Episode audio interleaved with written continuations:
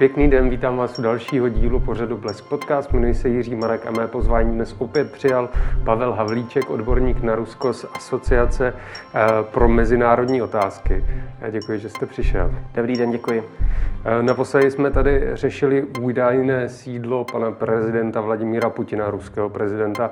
Eh, doteď není úplně jasné, jestli to je jeho sídlo nebo není. Tak co, už, už to víme? Stále to nevíme a myslím, že asi nikdy úplně vidět nebudeme, protože jak jsme se tady byli, bavili posledně, tak tam je vlastně celá ta eh, velmi složitá vlastnická struktura, do, do které jsou zapleteny celá řada vlastně, eh, celá řada jako osobností vlastně eh, velmi blízkých lidem z Kremlu, různých i třeba známých a nějakých spolupracovníků Vladimira Putina v průběhu těch 30 let, kde se pohybuje v ruské politice. Nicméně my tohle to úplně nevíme.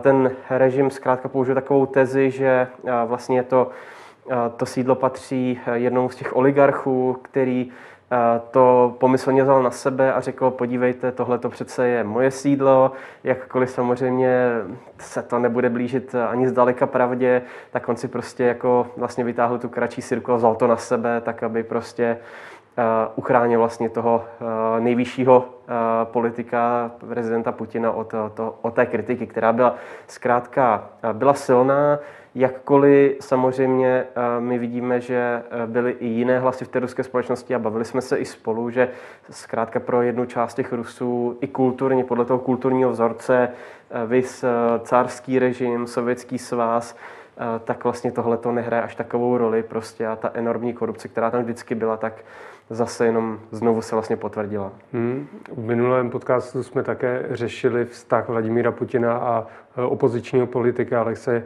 Navalného. Mě by teďka zajímalo, my jsme nastínili ten soud, který ho měl čekat po zadržení. Ten soud už proběhl. E, tam se ukázalo, že mm, Oni ho obvinovali z toho, že údajně zpronevěřil až 7 milionů korun přepočtu českých. A teďka si má odpikat celý zbytek toho trestu, což je zhruba nějakých 2,8 roku. Mm, bylo to fair, ten proces? Já bych řekl, že rozhodně nebylo a je zajímavé, že od té doby jsme vlastně byli už svědky určitého pokračování tohoto, tohoto soudního přelíčení. Nakonec teď v minulých dnech vlastně v sobotu ten soud vynesl nový verdikt, kde vlastně zkrátil o něco ten, ten trest na 2,5 roku, 2 roky a 6 měsíců. Nicméně ponechal v platnosti vlastně všechny ty eh, věci, které byly problematické už předtím. Já tady připomenu tu nejzásadnější a to je samozřejmě, že v tomto konkrétním případě, to je ten případ i Froše, kde eh, byli zaplatněni oba dva bratři eh, Navalní, jak Oleg, tak Alexej, tak vlastně již v minulosti, před několika lety, Evropský soud pro lidská práva ve Štrasburku vynesl rozsudek, který tohleto zne platnil de facto a dokonce donutil ruský režim, aby, eh, aby vlastně vyplatil 20 tisíc euro očkodného, které, eh, který opravdu ten stát jako vyplatil. Takže tady se pohybujeme opravdu úplně v eh, nějakém rámci absurdnosti, kde soud, který a, a, a, ruský soud, který odsoudil Alexe Navalného v minulosti, tak jeho verdikt byl zrušen tím Evropským soudem a znovu ruský soud vlastně se k tomuto případu vrátil a znovu na základě toho zrušeného rozsudku odsoudil Alexeje Navalného k dalšímu trestu odnětí svobody, což je naprosto nebetyčné a je to do nebe volající, co si ruské eh, autority v tomto případě dovolili, protože to prostě jako přece vrátíme se zpátky do bodu nula a pomíjíme všechny ty evropská, vše, všechna ta evropská a, eh, a, eh, nařízení a, a rozsudek Evropského soudu pro lidská práva. To je přeci, kterého je samozřejmě ruská, ruská strana součástí a stejně tak i Rady Evropy. Ruská policie a úřady také stíhají Navalného spolupracovníky a dokonce zadrželi jeho ženu. Čím to vysvětlují, že je zadržují a stíhají? Ano, uh, oni, uh, oni tam mají docela takovou zajímavou věc. Tentokrát se ten ruský režim uh, zase vybral jinou záminku, aby ty lidi mohl zkrátka stíhat.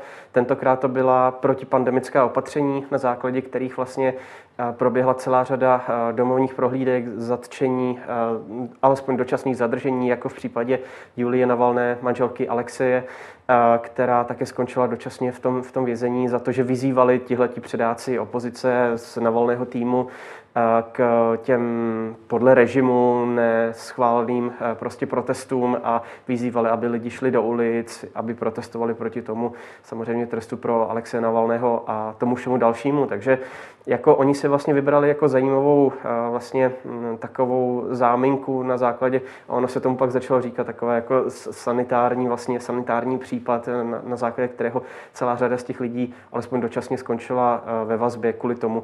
A samozřejmě už pak si můžeme třeba i bavit o těch, o těch domovních prohlídkách, jak to vlastně probíhalo, že, že tam policie samozřejmě nevyčkala ani do příjezdu právníků, jako to bylo v případě Julie Navalné, která pak byla propuštěna později a odcestovala do zahraničí, dneska v Německu, protože se samozřejmě obává stejně jako ostatní, jako o svůj život. Buď ty lidi jsou stále ve vězení, včetně mluvčí Alexe Navalného, Kýry Jarmiš, ale i dalších, anebo zkrátka zvolili tu cestu třeba i, i nějaké emigrace, aby se zkrátka z toho dostali. To je případ třeba i Leonida Volkova, což je vlastně ten, mm, řekněme, manažer kampaní právě Alexe Navalného.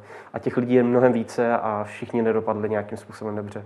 Také se, bychom se měli podívat na roli ruských médií v tomhle celém, jak o tom procesu oni informovali. To je jedna věc. A druhá věc, která mě zaujala, tak pořád Newsroom České televize odvysílal takovou krátkou zprávu, že ruská státní televize Rosia 1 byla v bytě Alexeje Navalného a ukazovala nějaké záběry, hodnotila ten jeho byt.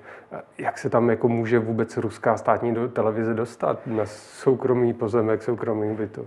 To jsou velmi zajímavé otázky a samozřejmě, kdyby jsme nebyli v Rusku, tak se tomu můžeme podívat. Například eh, tady u nás v Čechách by nás to překvapilo, ale samozřejmě tyhle ty věci jsou velmi, velmi úzce koordinovány s různými složkami toho režimu. A tady nezapomeňme, my se tady nebavíme o nějaké formě české televize, veřejnoprávních médií, ale tohle to jsou všechno státem kontrolovaná média, která jsou eh, přímo, přímo eh, jimi říkáno a jsou instruovány na týdenní bázi, alespoň tak to tomu bylo v těch minulých letech, co mají zkrátka vysílat, na co se mají zaměřit, jaké jsou ty koordinační mediální kampaně, eh, které jsou vedeny zkrátka z Kremlu, který jim dává instrukce. Tohle to není sféra nezávislé žurnalistiky, jako tady sedíme spolu.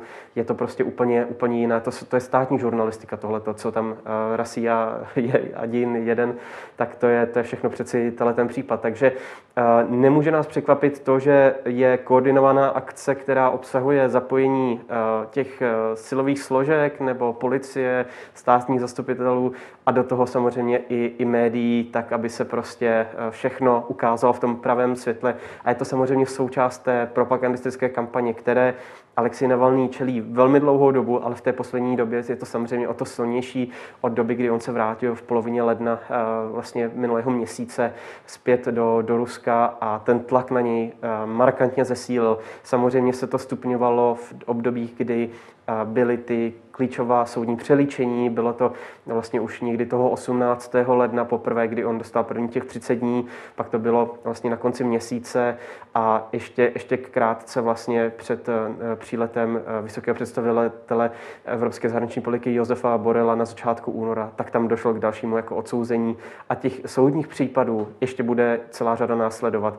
Mezi tím, co jsme se neviděli, tak eh, proběhly i některé další soudní spory, kdy například v jednom z nich Alexej Navalný čelil obvinění z eh, nadsti utrhání jednoho eh, ruského, eh, řekněme, veterána druhé světové války, kdy o něm prohlásil, když podpořil ty změny ruské ústavy v minulém roce, že, že, to, že to není patriot. I, i, takovéhle, I takovéhle propagandistické, řekl bych, až jako vlastně monster procesy se dneska v Rusku, v Rusku dějí tak, aby byl z cesty odklizen ten hlavní vyzývatel, ten hlavní nepřítel dnes, jak ho zobrazují i ta ruská média, jak jste se na to ptal, eh, ruského režimu Alexej Navalny.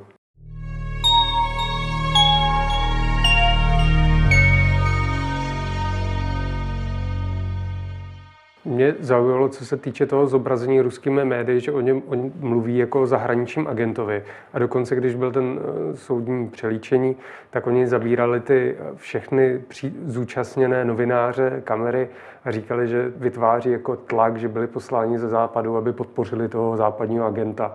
Takže až takhle to... Ano, ano, tohle je ta atmosféra, ve které se tohle všechno odehrává. Je to samozřejmě uh, uh, tahle ta retorika, nebuďme překvapení, už je v Rusku nějakou dobu, hmm. ale v těch minulých měsících se naprosto zásadním způsobem stupňuje a samozřejmě pro, pro ten kremelský režim, protože cítí prostě tu, tu obavu, protože Alexej Navalný je dneska tím nejvýraznějším politickým oponentem, je to číslo dva prostě na ruské politické scéně po Vladimiru Putinovi, tak uh, oni se ho snaží dis- diskreditovat uh, velmi dlouho a velmi intenzivním způsobem. Je to Tahle ta věc se samozřejmě táhne již do srpna minulého roku, kdy on byl nejen nejprve otráven těmi ruskými tajnými službami, službou FSB, a pak převezen vlastně do, do berlínské kliniky Charité, Eh, kde samozřejmě tohle to bylo hned propojeno. Podívejte, on pracuje s Němci, spolupracuje s Berlína, se CIA, je to prostě, je to agent západu, kterého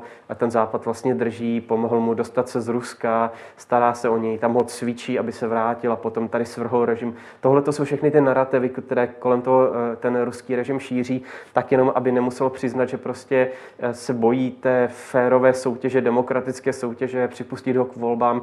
Jenom tady divákům připomenu, že jeho strana Progresivné Rusko, Progresivní Rusko, tak eh, byla několikrát odmítnuta, aby se mohla vůbec zaregistrovat, aby se mohla účastnit té politické soutěže a tak. Je tam celá řada vlastně těch překážek, které prostě brání tomu, aby eh, jsme se mohli bavit o programových záležitostech, aby jsme měli volnou politickou soutěž těch nejrůznějších subjektů. Tohle to prostě ten kremelský režim eh, Vladimira Putina dnes nedovolí. A samozřejmě ta nejjednodušší cesta je skrz diskreditaci i osobní útoky a vidíme, že dokonce se neštítí prostě ten režim šáhnout i lidem na pokusit se šáhnout na život, jako se to stalo v případě Alexeje Navalných, ale i dalších eh, opozičníků v minulosti. Alexej Navalný byl taky hlavní téma prvního rozhovoru eh, nového prezidenta amerického Joea Bidena a Vladimíra Putina na konci ledna, přičemž eh, Biden a jeho administrativa už před tím telefonem naznačovali, že si přejí jeho propuštění Alexeje Navalného. Znova to zopakoval v tom telefonátu. Myslíte si, že Amerika sáhne třeba k sankcím, aby um, přinutila ten režim k něčemu? Já si myslím, že určitě a uh, všechny signály tomu nasvědčují. Právě včera proběhlo zasedání zahraničních ministrů Evropské unie, kterého byl právě i americký minister zahraničních věcí Antony Blinken uh, přítomen uh, a docházelo tam právě k té koordinaci mezi uh, státy Evropské unie a, uh, a Spojených států. A samozřejmě my tady vidíme, že ten zájem je na tom, aby ten ruský režim byl dohnán k zodpovědnosti. A nesmíme tady zapomínat, tahle ta celá afera nestojí jenom na Alexi Navalnem, jak, i když on je tím symbolem, je tím nejvýraznějším kritikem a je samozřejmě proti němu eh, vykonávána neuvěřitelná nespravedlivost, jak jsme se o tom bavili. Ale nesmíme ani zapomenout na to, že v průběhu eh, těch dvou, tří týdnů na konci ledna, na začátku února bylo v Rusku zadrženo bezprecedentních více než 12 tisíc lidí. To je obrovské číslo i na ruské poměry a tohle to přeci my na západě nesmíme jen tak přecházet a nechat tomu volnou ruku, tak aby ten ruský režim si zkrátka mohl vůči svým vlastním občanům touto zneužíváním té síly a vlastně i třeba soudního procesu, jako v případě s Navalným, mohlo být prostě bez, bezostyšně, eh, aby tohle to mohlo pokračovat, protože tady přece dochází k masovému porušování lidských práv a demokracie. A i z toho důvodu již včera Evropská unie ohlásila její, její eh, zahraniční minister, ten zmocněnec Josef Borel, že začne pracovat, Evropa začne pracovat na spuštění takzvaného toho evropského magnického aktu, toho eh, globálního aktu na, eh, na ochranu lidských eh, práv ve světě. A bude to právě v prvním případě manifestativně v případě Ruska, kdy tohle bude nasazeno. Mluví se až o několika těch státních, státních, řekněme, zaměstnancích nebo příslušnících toho ruského režimu Vladimira Putina, kteří pod ten sankční seznam připadnou. Jenom tady ještě řeknu poslední věc, protože to včerejší setkání bylo důležité nejen s ohledem na, tu, na to symbolické, na to diplomatické odmítnutí tohoto, tohoto bezpráví, které bylo pácháno a samozřejmě to, že ruské autority odmítly i e, následovat ten, e, ten výrok, e, ten, to, to, to, to rozhodnutí vlastně Evropského soudu pro lidská práva, jak už jsme se o tom bavili, ale samozřejmě tady je ve hře i ten širší, nějaká širší politika přístupu vůči Rusku. A tam evropští lídři včera se dohodli, že, že dojde k určité revizi a s, dojde k vlastně vytvoření nového přístupu, nové politiky vůči Rusku, která by měla být postavena na zásadním odmítání těchto prohřešků v oblasti lidských práv a demokracie, silnější obraně vůči tomu, co z Ruska někdy vidíme a vidíme to i v případě českých nemocnic, co jsou, jsou to různé kyberútoky, jsou to dezinformační operace a další věci. A potom ten třetí element je potom postaven na vlastně nějakým, nějakém angažmá, nějaké spolupráci s, s ruskými autoritami, kde by se striktně měl dodržovat pří, eh, přístup vlastně eh, evropský zájmu, měl by následovat pouze evropský zájem a neangažovat se eh, v dalších, v dalších oblastech, které nemusí nutně být i v evropském zájmu. Takže tady dochází k nějaké širší revizi vlastně toho evropského přístupu vůči Rusku a samozřejmě i osoba na volného toho širšího kontextu, o kterém jsme se bavili, ale i třeba spolupráce se Spojenými státy je v tom velmi, velmi důležitá. Mm-hmm. To je zajímavé, děkuji, že, že jste to takhle doplnil. Eh, mě by ještě zajímalo, když se bavíme o těch sankcích a na koho to bude mířit, tak Navalný eh, vyzýval k tomu, aby ty sankce směřovaly i na Rohmana Abrahoviče, což je eh, majitel fotbalového klubu FC Chelsea a blízký přítel Vladimíra Putina. Myslíte si, že dojde i na něj, že mm, bude zasažen těmi sankcemi? Já si myslím, že k tomu skutečně dojít může, ale nebude to v tuto chvíli, protože my víme, že Evropa byla pod určitým tlakem, aby aby rychle reagovala na to, co se, co se v Rusku děje a samozřejmě i na tu, řekněme, spackanou a velmi špatně, vlastně takovou, takovou mm, zklamající, nenaplňující návštěvu Josefa Borela v Moskvě na začátku února, aby na ní nějakým způsobem okamžitě reagovala. A to samozřejmě se s nás dělá, když máte určité eh, lidi, kteří jsou přímo propojení s tím státním aparátem, eh, kde není spochybnitelné, jestli ten člověk má několik občanství, není tam potřeba e, i z hlediska práva, tohle je velmi důležité a velmi složité tyhle ty třeba lidi postihnout. Takže a ta priorita byla zkrátka reagovat rychle, reagovat spíše v menším měřítku, na čem byla schoda, ale vytipovat si lidi, kteří můžou, jsou přímo zodpovědní za to bezpráví, které se dneska v Ruské federaci děje. Ale samozřejmě tohle je důležité a myslím si, že je také velmi symbolické, že v neděli dva dny zpátky proběhla taková koordinační schůzka mezi právě představiteli, eh, eh, řekněme, toho navalného týmu, eh, šéfem jeho kampaní právě Leonida Volkova, kterého už jsem tady zmínil, ale i dalšího z těch jeho klíčových spojenců, což je vlastně šéf jeho fondu boje proti korupci, pan, pan Ždanov, který, eh, kteří vlastně jakoby briefovali, eh, předávali informace o tom, co dneska je z jejich strany potřeba, aby evropští ministři a velvyslanci, kteří se toho meetingu účastnili, tak aby věděli z hlediska toho budoucího přístupu a to je samozřejmě důležité i v oblasti sankcí. Takže oni opakovaně vyzývali k tomu, aby přesně pan Abramovič, pan Děry Paska, který zase je e, častým, častým hostem i samozřejmě e, nejen evropských jako asi fotbalových zápasů, ale i prostě e, dovolených na jihu Francie a tak podobně, aby všichni tihle ty lidé prostě pocítili, pocítili nějaký ten, nějakou reakci za to, že podporují tento, tento režim, který zkrátka je vůči Evropě a Západu nepřátelský a dovolí si to tohle to páchat i na vlastních občanech. Takže zatím tam nejsme, ale dokážu si představit, že v budoucích týdnech a měsících, když bude více času na to tyhle ty sankce pořádně připravit, protože tady ta analýza je klíčová a právní podklad je také zásadní, tak eh, si dokážu představit, že ty lidi tam opravdu skončí na tom spisku. Mm-hmm. Vy jste to zmínil, demonstrace 12 000 zadržených. Když se na to podíváme, jak se ty demonstrace vyvíjejí, narůstá ten počet účastníků? A druhá otázka, eh, zvyšuje se ta policejní brutalita? Na začátku tomu tak skutečně bylo, protože my jsme viděli tři velké demonstrace. První byla 23. ledna, potom o týden později, o týden na den 31. ledna a potom ještě přímo v den, kdy byl Alexej Navalny odsouzen, tedy 2. Eh, 2. února.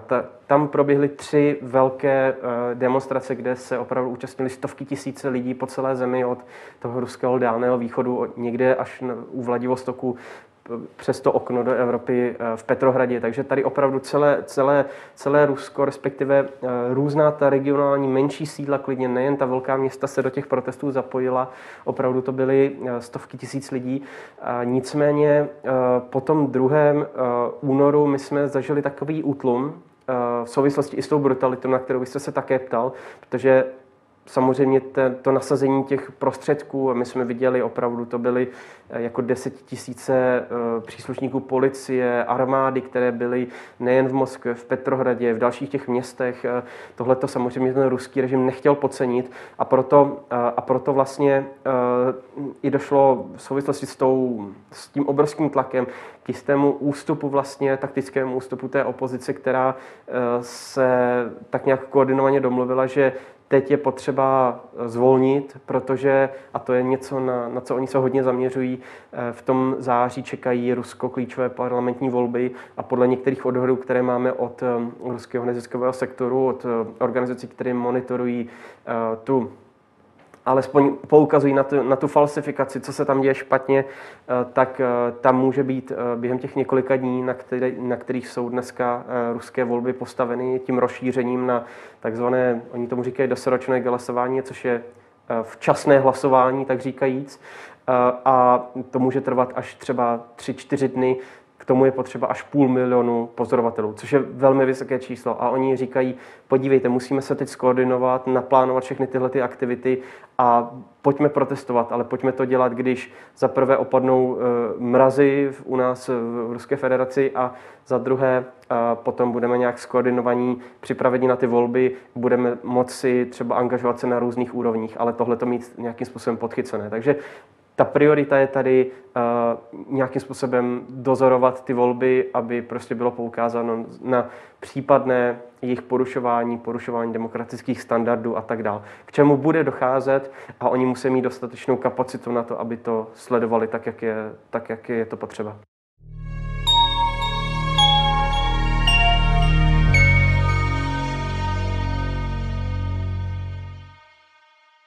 Volně přejdeme teďka do Běloruska. Mm, poslední události, které se udály, eh, byl setkání eh, Lukašenka, což je běloruský prezident, s Vladimírem Putinem, kdy spolu oba jednali. Víme, o čem jednali, co bylo předmětem jejich zkoušky. Jenom připomenu, že pro uh, evropské členské státy on už není dnes prezidentem. Hmm. Je to taková trošku slovní říčka, ale on je člověkem, kterého Evropa neuznala po těch volbách 9. srpna. To jenom, to jenom vlastně trošku dodávám, abych třeba i divákům tohle ten kontext připomněl.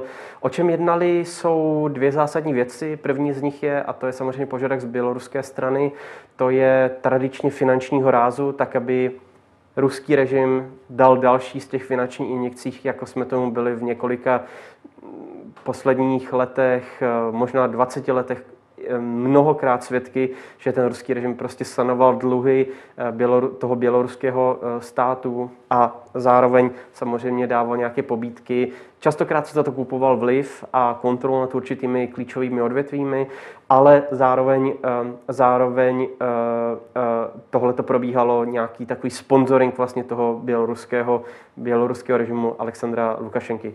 Ehm, na druhé straně, a to je tady ten požadavek samozřejmě z té ruské strany, tak eh, se mluví velmi dlouhou dobu o, a funguje už někdy od poloviny 90. let, takzvaný svazový stát mezi těmi dvěma subjekty, Ruskou federací a Běloruskem. A tady samozřejmě v poslední, v poslední době, zejména od roku 2018, Rusko velmi, velmi silně tlačí na to, aby ta vzájemná integrace tohohle soustátí, které formálně existuje, více na papíře než v reálu, ale nějakým způsobem existuje, tak aby dále pokročila. A tohle to byl tlak eh, ze strany ruského prezidenta Vladimira Putina, aby dále se Bělorusko integrovalo do toho obrovského ruského státu a de facto, co by to mohlo znamenat v tom delším horizontu, je prostě až zánik vlastně nějaké jako běloruské státnosti, kde by ten men, mnohem, mnohem menší bratrský v úvozovkách stát byl pohlcen tím velkým ruským medvědem. To je reálná možnost na stole, když dojdou všechny ty integrační cestovní mapy do svého konce. Mm-hmm. To jste mě docela překvapil, to jsem nečekal, že o tomhle mohli tyhle dva lidé spolu jednat, když eh, Lukašenko není zrovna teďka v milosti eh, Putina, pokud víme. Ano. Eh, když se mrkneme na ty běloruské demonstrace, je to půl rok zhruba, co se konají, eh, došlo tam k nějakému zásadnímu posunu? Hmm. Já bych řekl, že, že ano, ale k ničemu, co by běloruskou opozici zásadním způsobem potěšilo, udělalo jí radost. My vidíme, že po tom prvním obrovském zedmutí těch protestech opravdu stovek tisíc lidí v ulicích, to, byla, to byly záležitosti těch prvních dní vlastně po té velké brutalitě, která následovala hned po těch volbách, kdy opravdu bylo několik tisíc lidí zadrženo a těm lidem to nedalo a vyhnalo je to do ulic, tak aby prostě tuhle tu obrovskou eh, brutalitu odmítli, tak eh, od toho srpna my vlastně celou dobu vidíme pomalé, ale jisté prostě skomírání těch protestů, které, se dos, které dospělo po nějakých více než 120 dnech a nemůžeme se úplně divit v tomto kontextu. Je to celé vyčerpávající. Oni tam měli také i špatné třeba klimatické podmínky v tomto smyslu celý, celý leden, ale e, zkrátka to hnutí slábné, přiznala to i eh, neformální lídrině běloruské opozice Světlana Čichanovská, která ve svém interview pro švýcarský, švýcarský deník prohlásila, že oni mají problémy na té domácí půdě a že bez uh, tou taktikou, kterou oni si zvolali, a to je taktika bez násilí, neprotivení se to, té obrovské brutalitě, které, kterou vidíme nejen v Rusku, jak jsme se o tom bavili, ale i v tom Bělorusku, tak samozřejmě tady tomu se špatně konkuruje, špatně se tomu zdoruje a tohle je, je něco, co samozřejmě ty protesty pomalu, ale jistě i utlumuje, když, jsme, když třeba běloruská opozice se snažila vyvolat ty, tu generální stávku, Eh, zastavit běloruskou ekonomiku. Nikdy se jim to nepodařilo a když, jsem, když to se o to pokoušeli po druhé, tak čím dál tím více eh, představitelů toho odborového, nezávislého odborového hnutí, které tam nedávno vzniklo, tak bylo prostě vyhozeno z práce, zlikvidováno, eh, následky pocítili i jejich rodiny, protože ten režim tam de facto kontroluje všechno. Není to jenom oblast školství a, a zdravotnictví, ale je to, je to do velké míry prostě i ta ekonomika, kterou táhnou státní podniky, které masově zaměstnávají Bělorusy a tak dál. Takže je to Podívejme se, jak to vypadalo prostě v Československu někdy v 80. letech, kde ten režim pomalu slábnul ekonomicky, ale stále držel ty opratě a to nějakým způsobem se, se děje i tady. Jakkoliv samozřejmě ten běloruský případ je daleko horší v tom smyslu, že ten režim je daleko méně legitimní a každý dnes chápe a vidí, že prostě tohle to není zvolený prezident, nikdo ho nezvolil, to všichni chápou, ale prostě je to člověk, který se za pomoci silových složek a kontroly určitých sektorů právě ekonomiky a dalších věcí, tak se zkrátka drží na bajonetech eh, svých vojáků u moci a tomu se špatně zdoruje. To je hmm. dneska situace a stav věcí v Bělorusku, kdy ta opozice je šikovná v mezinárodní politice, v mezinárodní advokaci, ve vztazích s Evropskou unii, ale i třeba v nastartování některých soudních procesů za účelem stíhání těch zločinů, protože tam dochází k, docházelo v těch minulých měsících k obrovskému, k obrovskému množství týrání v těch věznicích. Dokonce se v lednu mluvilo o zřizování takových koncentračních táborů pro tyhle ty politicky exponované osoby. Je to, je to prostě neuvěřitelná situace, ale my dneska máme i třeba z toho západního pohledu prostě slabé páky na to, aby jsme eh, se situací v Bělorusku něco udělali. Hmm, jaký myslíte, že je výhled do budoucna? Budoucna v Bělorusku? Co se tam bude dít v dalších měsících? Hmm.